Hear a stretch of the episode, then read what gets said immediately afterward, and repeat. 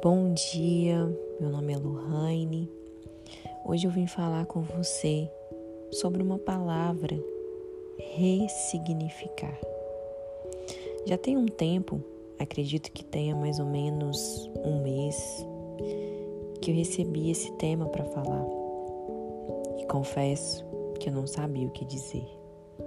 Foram acontecendo tantas coisas, tantas lutas, mas eu entendi que existe o tempo certo para todas as coisas, até mesmo o momento da gente falar de um assunto que Deus quer falar aos nossos corações primeiro. E ressignificar é você dar um outro sentido para uma situação. É você enxergar e levar a vida de uma maneira totalmente diferente. É você olhar para uma situação e ver que tem jeito, que vai mudar, que vai ser diferente. Que às vezes aos seus olhos, ao seu olhar, você pensa assim: não tem jeito, parece que é o fim, mas só Deus pode dizer quando é o fim de uma situação. E quando pensamos que é o fim, é o começo de uma grande obra que o Senhor está fazendo. Sabe por quê? Quando descansamos, quando entregamos tudo para Deus, aí sim Ele começa a fazer. Deus ele tem estratégia no seu trabalhar. Ele sabe trabalhar na hora certa. Eu poderia ter gravado esse áudio antes, mas não iria ser da mesma forma como essa mensagem vai chegar até você neste momento. Por isso, Deus sabe o momento certo, o tempo exato de todas as coisas estarem no lugar de todas as coisas acontecerem no momento que Ele quer. E durante esse tempo, Deus começou a falar comigo uma palavra que está em Ezequiel 37 sobre o vale dos ossos secos. Foram várias vezes que essa palavra veio ao meu coração e ela serviu para edificar a minha fé. Está escrito assim: A mão do Senhor estava sobre mim e por seu espírito ele me levou a um vale cheio de ossos. Ele me levou de um lado para o outro e pude ver que era enorme o número de ossos no vale e que os ossos estavam muito secos. Ele me perguntou: Filho do homem, esses ossos poderão tornar a viver?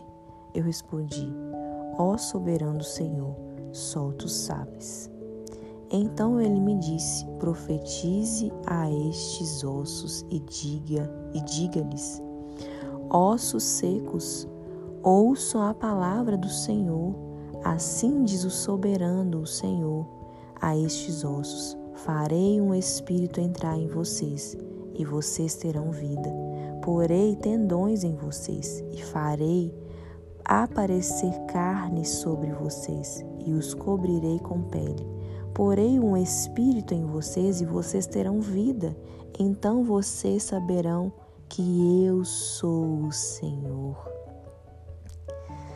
Meu Deus, que palavra!